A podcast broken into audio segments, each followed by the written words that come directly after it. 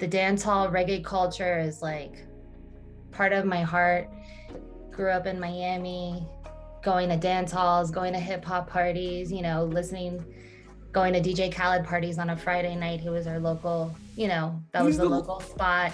He's the local out. DJ. That's was, crazy. Yeah, Friday Friday nights at Madhouse, and um, you know that was like high school, college, but I kept that separate. And then I went to UM and I had my scholarship, and then I was a National Science Foundation Fellow, and getting you know double master's degrees, and you just keep it separate. You know, I could be on the dance floor at three in the morning on a Saturday night or a Friday night and doing my school job, you know, Monday at eight, taking full time classes, having a part time hustle, working in the agency. And I think you just keep all those things separate because would they want, you know, the girl on the full scholarship to be up in the club? I don't know, you know, so you keep it separate.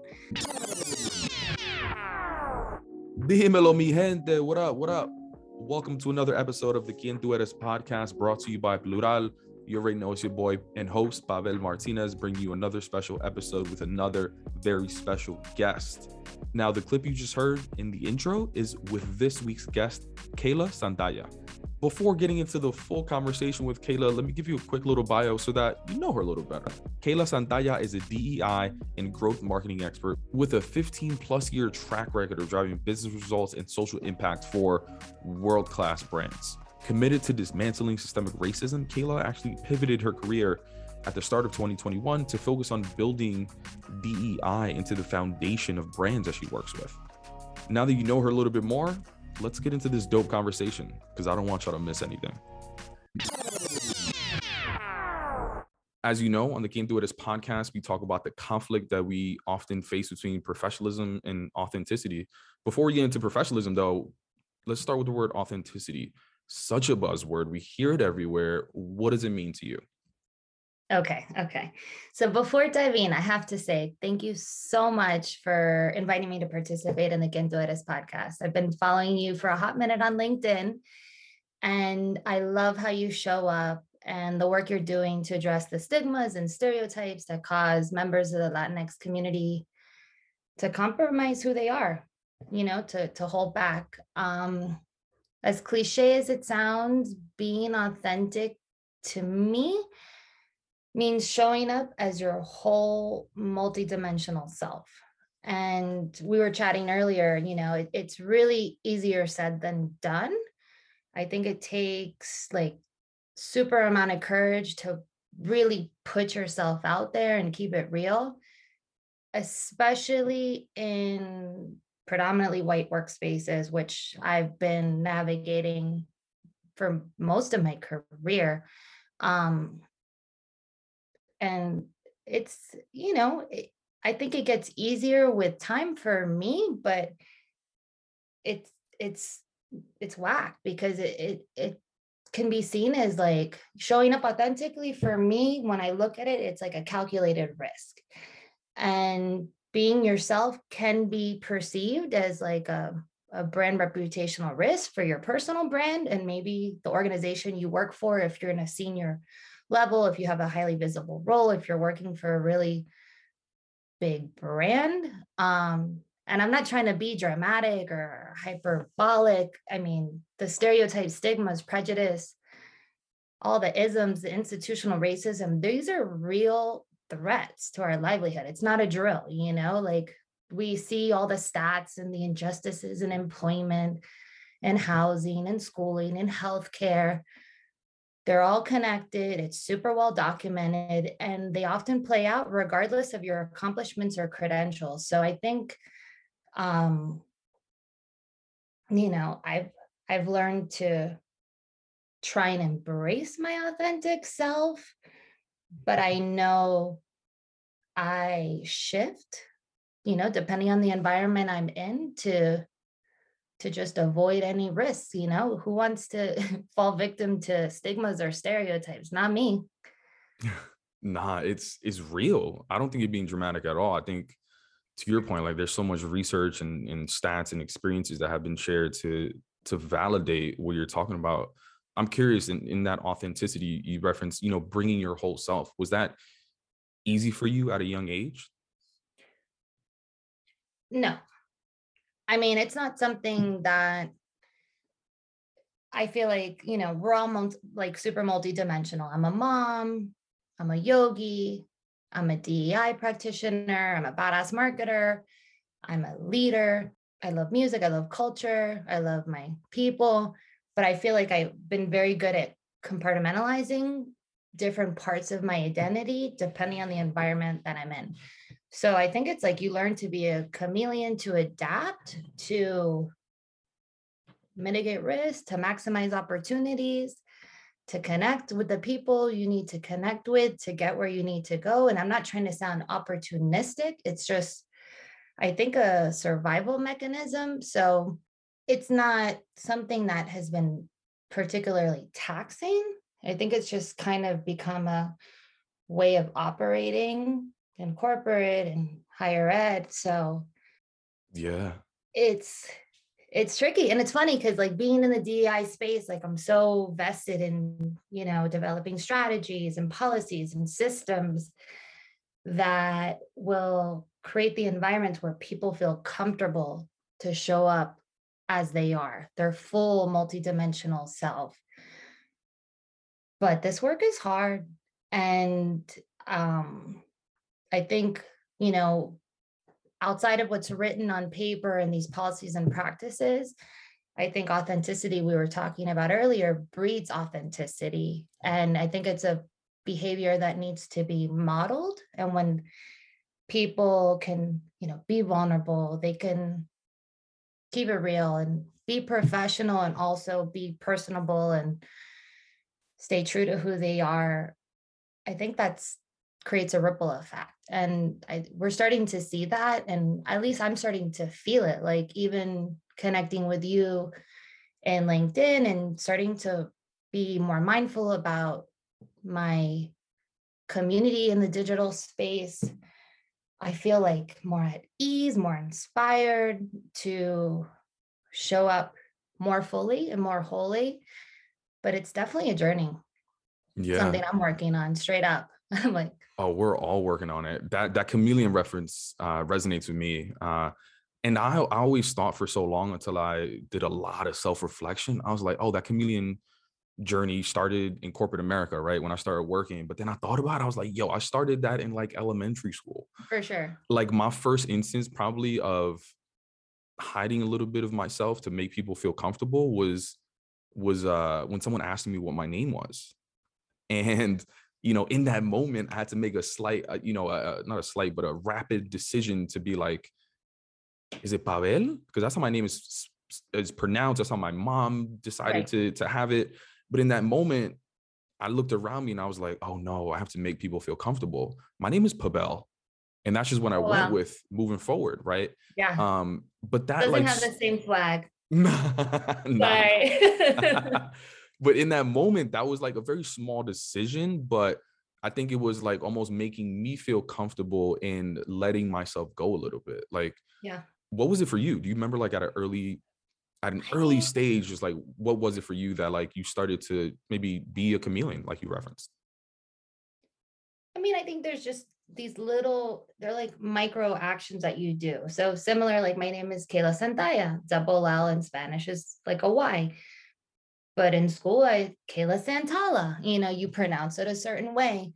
Um, I think, you know, depending, you know, when you start going into different spaces, you might shift your your dress and the way you speak and it's just these things that you do to I've never really like to yeah to fit in yeah. um it almost becomes like second nature. Like you don't even realize you're doing it. At least that was for me. No, it for almost, me, it's, it's yeah. been like breathing. Yeah. Um. But yeah, I, I I always just felt like like I'm so proud of my background, so proud of my parents, my culture. My mom's Jamaican, she's a black woman, she's a Rasta, she has dreadlocks. My dad's Cuban. Um, my husband's Cuban, we speak Spanish at home. We have, you know, strong like spiritual background. But all of those cultural identities, they all come with stigmas that I feel like I don't open up about who I am to different people. You know, if it's like, oh, you're from Jamaica and your mom has dreadlocks, you know, oh, you're gonna you might be pinpointed as somebody who's like a burnout or somebody who smokes weed. Mm-hmm.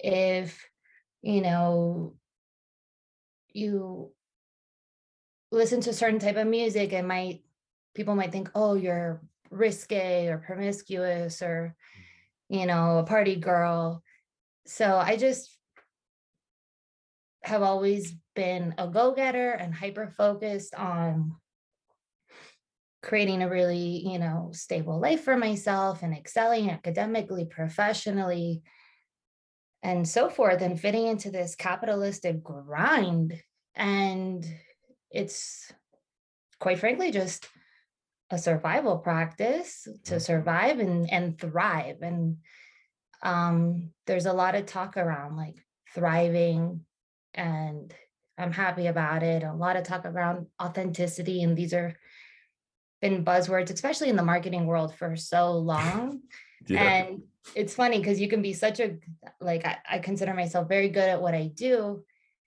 and creating authentic con- connections with people through different channels, but with myself, being completely authentic, um, my whole self yeah. is not something I've quite figured out yet. I can be my authentic professional self, authentic in different, like discrete identities, but showing up completely as you are is a journey that I'm working on straight up. Nah, I, I get it. I mean, I I host a podcast on authenticity, right? This conversation, and I'm still working on myself. Like there's still so yeah. many things that I'm insecure about. Um, and I'm wondering what what it is for you. Like what sort of strikes that fear um, or um, that perception of, of risk or, or, or danger. You know, for me at least, you know, some of it was the stories that I told myself in my head. Um, but also like there were some real situations where I did open up and I received some of those stereotypical well i was placing some of those stereotypes right in those buckets right in sharing uh you know i went out on the weekends people were like oh my god that's where you go? You know so what, what was it for you? What what created that sort of that that fear? Well i think it's like these unspoken cues like yeah. um the last job i was in before i took a leap and started my consulting practice focused on building DI into the foundation of brands, I was in a, you know, working for a very iconic Americana institution, 100 plus years old, members in every zip code, um, at a very senior level, you know, being essentially the voice and direct line of contact to our communities. And I was very sensitive to what different people's triggers were mm-hmm. on you know it's a very politicized climate we live in. Everybody's very you know every, there's a lot of divisiveness. And i saw how people like pounce on individuals and brands for speaking their truth and sharing their point of view. And i had to i professionally, my role was like mitigate those risks. I oversaw community management, social media, all of the advertising, all of customer care. So hearing all the complaints. Um, so I knew quickly kind of what type of responses you could elicit by being yourself and speaking your truth not me as an individual but seeing how what the reaction was when other people did it could you give me an example like what what was oh an instance? Gosh, so many good opinions. Like, I mean, good examples. Um, well, in the workspace, like beyond what happens, like right on social media, a colleague of mine, he's excellent at what he does, comms professional, head of PR at the time. He also was the head of a punk rock band. He was signed to a label he is openly gay and you know right-wing media got a wind of this some critics on social media got wind of this. It was code red in the office. Um, he was being dragged on social. It bubbled up. It was like he was getting smeared you know in breitbart. Then it went all the way up to fox news and there was a show on bill o'reilly where we literally like you know had to like navigate this you know what was all of a sudden a brand reputational risk and sensitive issue because one of a top performing employee who had been dedicated to his job and over delivering for years was outed as being gay and a punk rocker. So i was like that's not going to be me. Um so i was like quick on the shut down the social, make everything private, be really careful about what you say. You can't say anything political, you can't say anything divisive. And simply saying, I'm a feminist is divisive. Simply saying Black Lives Matter is divisive. Simply saying, um, I believe in equity can be divisive. You know, these are my core values. So it's very I think it's really challenging, you know, depending on your role, the visibility of that role, the brand you work for, to show up authentically. First of all, thank you for sharing that story, that experience. And and I think it's real because what I always say too is that I think it's easier.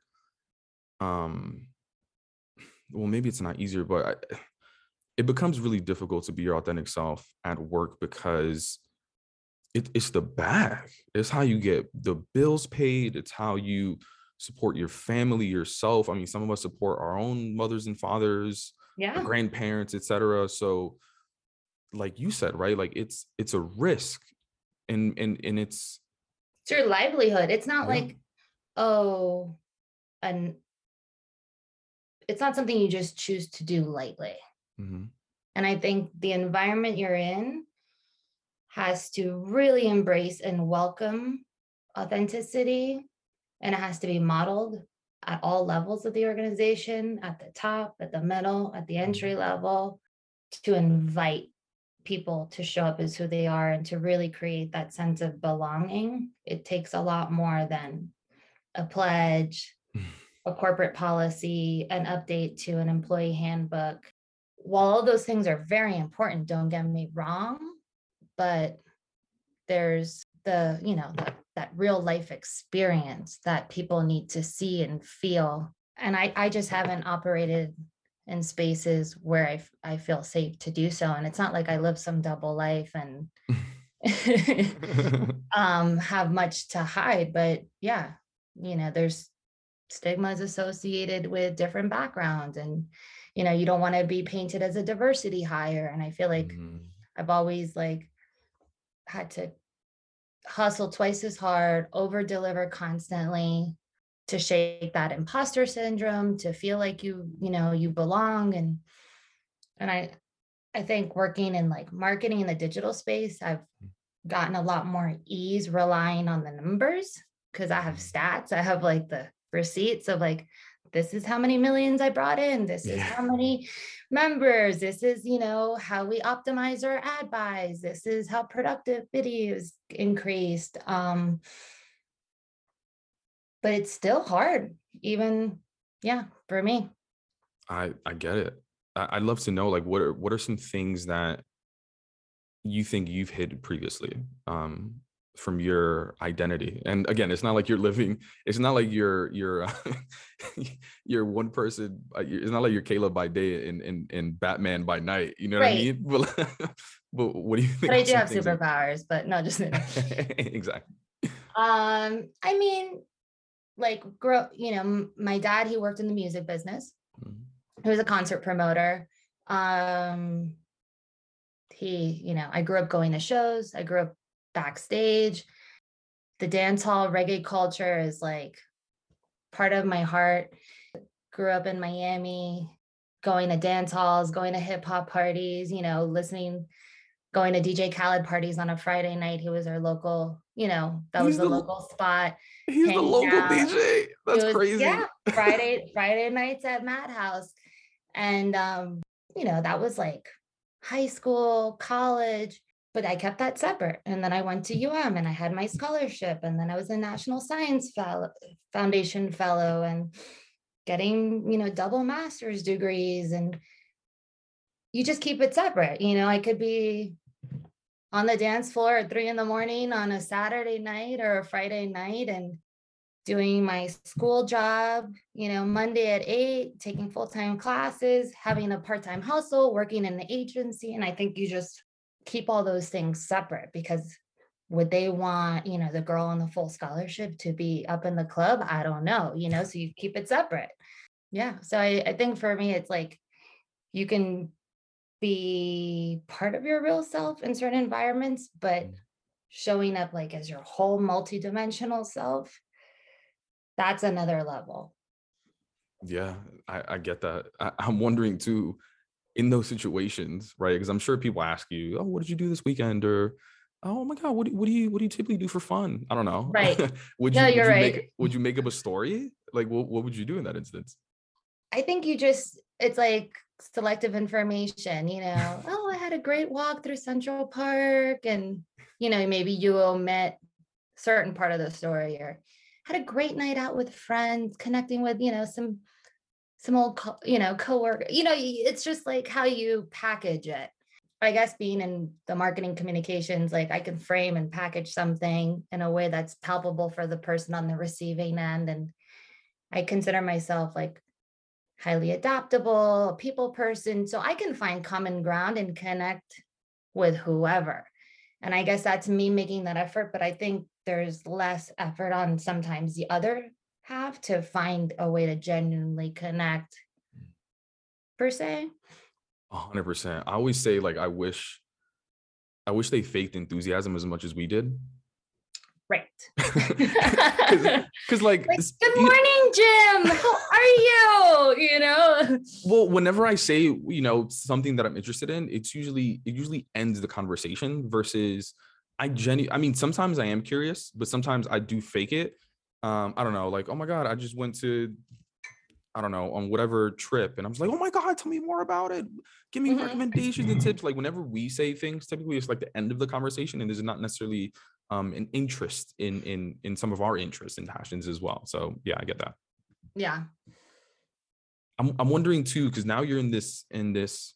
Um, well, it's not like you haven't been doing DE and I um, work in the past, and um, but now you are a bit more dedicated from from a time standpoint. academically i have a background in race and ethnic relations as well as medical sociology so really looking at systemic patterns and you know what is it about society and somebody's life chances you know opportunities to thrive in this world you know we're all coming from a different background and a different place that impacts our opportunities and the privileges that we have and I always, you know, like have been committed to that work and I loved that space in academia. But I'm I'm like, let's get it. I'm an action person. Let's change it. I couldn't be just in the research um world or academic world. So I also have a background in media relations and media management. I was like, our country like runs on media and advertising. It's the driver of culture, it's the driver of perceptions, it's the driver of attitudes. And if I want to change the world, it just seemed like an avenue to help advance my personal mission, which is to make the world a more equitable place.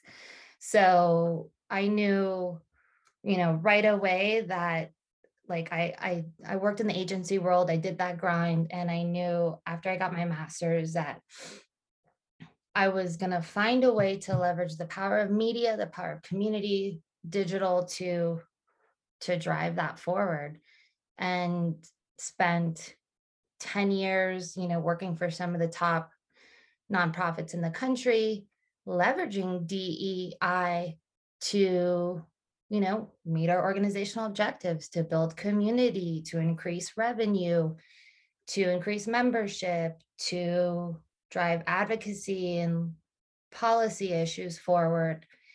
And you can't do that without connecting and without that cultural awareness and without being in tune to people's needs, their desires, their wants. That's like 101 of good marketing and advertising is you have to deliver on somebody else's needs and their gaps and what they're looking for um, and build trust you know that basic brand trust and all of those things so i've always used d and i as a vehicle to kind of advance the missions of the organizations I've served, which I've always been a mission driven person. And I think, like many people in 2020, I, I, was doing a lot of reflecting and soul searching, and I just wanted to do more, quite frankly. I was fed up. I was like, um, working for a powerful organization and mission, but it wasn't enough. I was like, I want to do more. You have the skills, you have this talent, mm-hmm.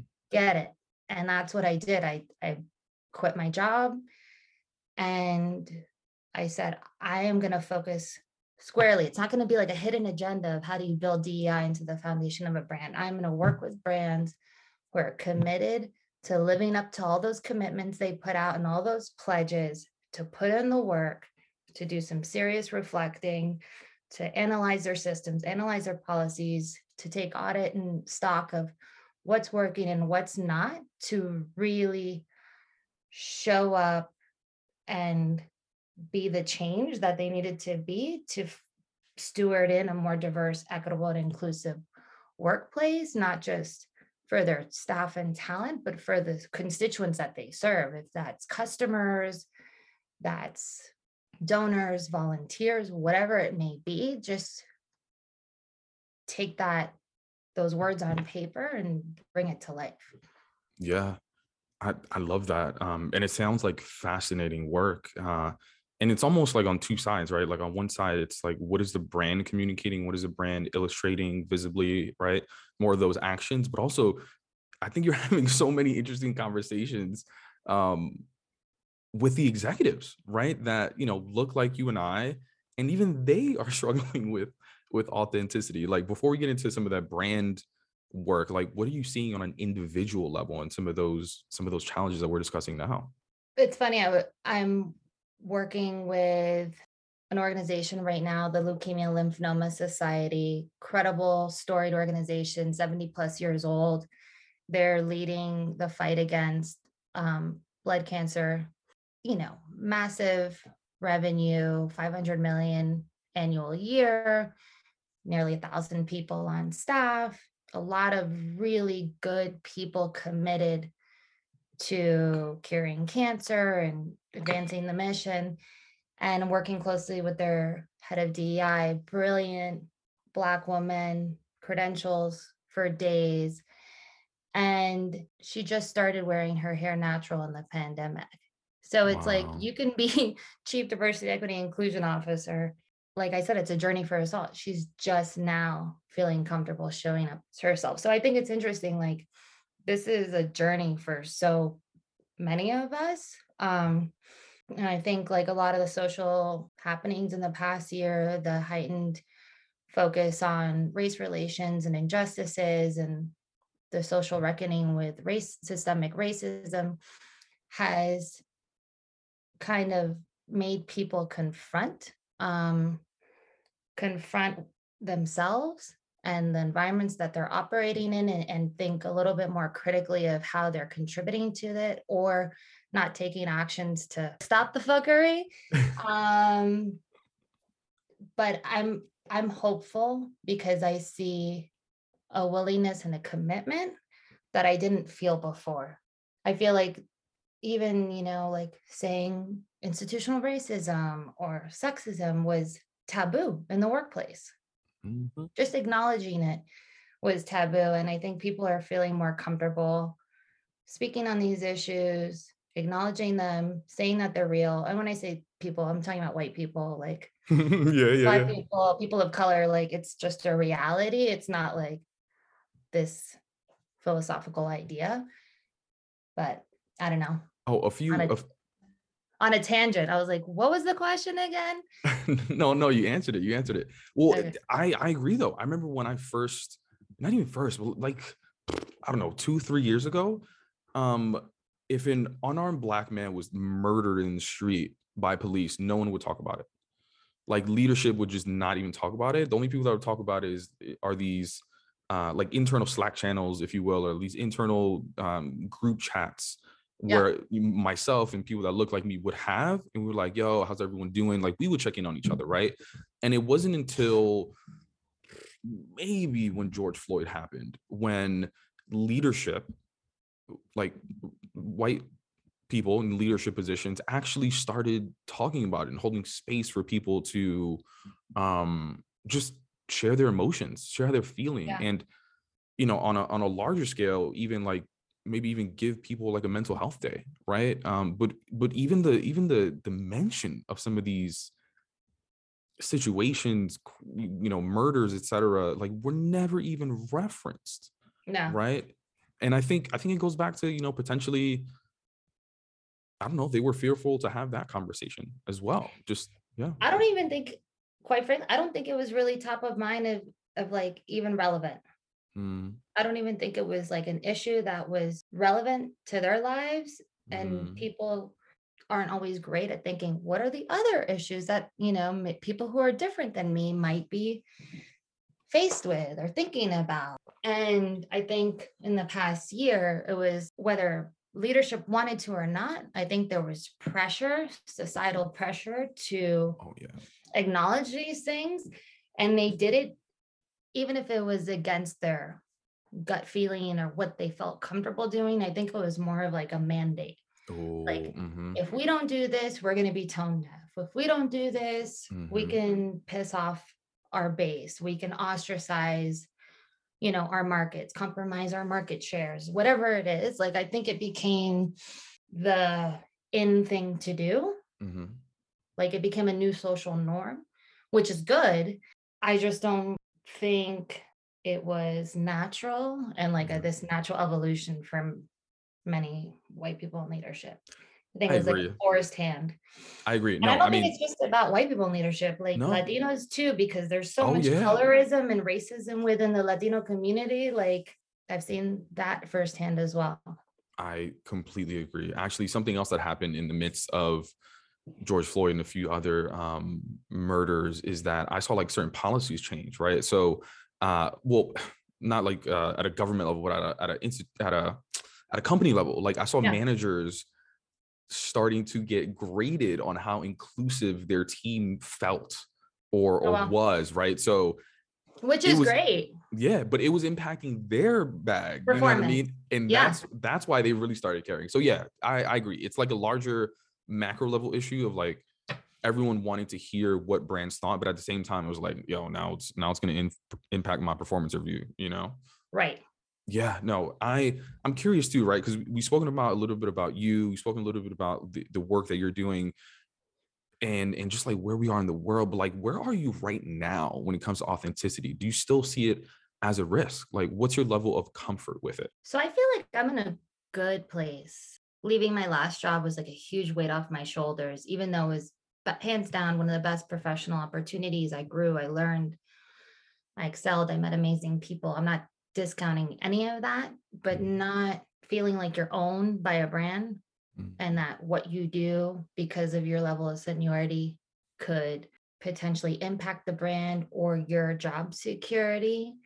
It's like a huge weight off my shoulders. And being unapologetically committed to DEI and working with people who value my expertise and my input is super liberating. Working with other people who honor honor me and see my value and it goes both ways just feels good at your core so i'm in a good place because that's where i'm at and it's it's a blessing because it's just easier to be rather than easier to be what you think somebody wants you to be. Yeah. In social media, I'm not very active. So Mhm. I'm still on this journey thinking about how do I want to show up and Mhm. what parts of myself am I willing to put out there? Mhm. And that's, you know, I'm sitting with that discomfort and working through that too, but in a good place overall, really good place. Yeah, and also, you know, not everyone deserves to see all of you. you Yeah, know, you don't have to do all of that. Uh, Exactly. but no, I I love. I'm I'm getting goosebumps just hearing you say that you're in a better place because that makes me happy. And I don't know if you realize, but like by you being yourself, we spoke a little bit about this, right? But it's a ripple effect, right? Um, one of my previous guests, uh, Catalina Peña, said this, and it always stuck with me. It's uh, it, it's describing the ripple effect, but she said, you know, once you become or start to embrace your authentic self, you become a mirror for other people, Yeah, um, and they see themselves. It may not be everything, but they see a part of you in themselves for sure. and um yeah so so just know that you are inspiring people as well but closing with this last question you're not done i'm not done we're not done everyone's continuing to grow what's one thing that continues to empower and inspire you to continue growing in authenticity I mean, straight up building on what you just said, I love seeing others keep it real, persist, succeed. I love reading and hearing stories that feel vulnerable and beautiful at the same time. I think it's inspiring to see people, especially people of color, who are part of loving, supportive communities, who live and speak their truth, and they also thrive pers- personally and professionally. To me, that's empowering. Um, that's what I'm manifesting that's what I'm trying to create for other people as well, not just for myself, but be part of that community, not be just a spectator. Being real and supporting others who are doing the same. That's that's inspiring and empowering for me and especially if I can help somebody along the way either by being a mentor or sponsor. That's that's really motivating and a personal high for me. I love seeing other people succeed and soar. And if they can do it while being themselves, even better.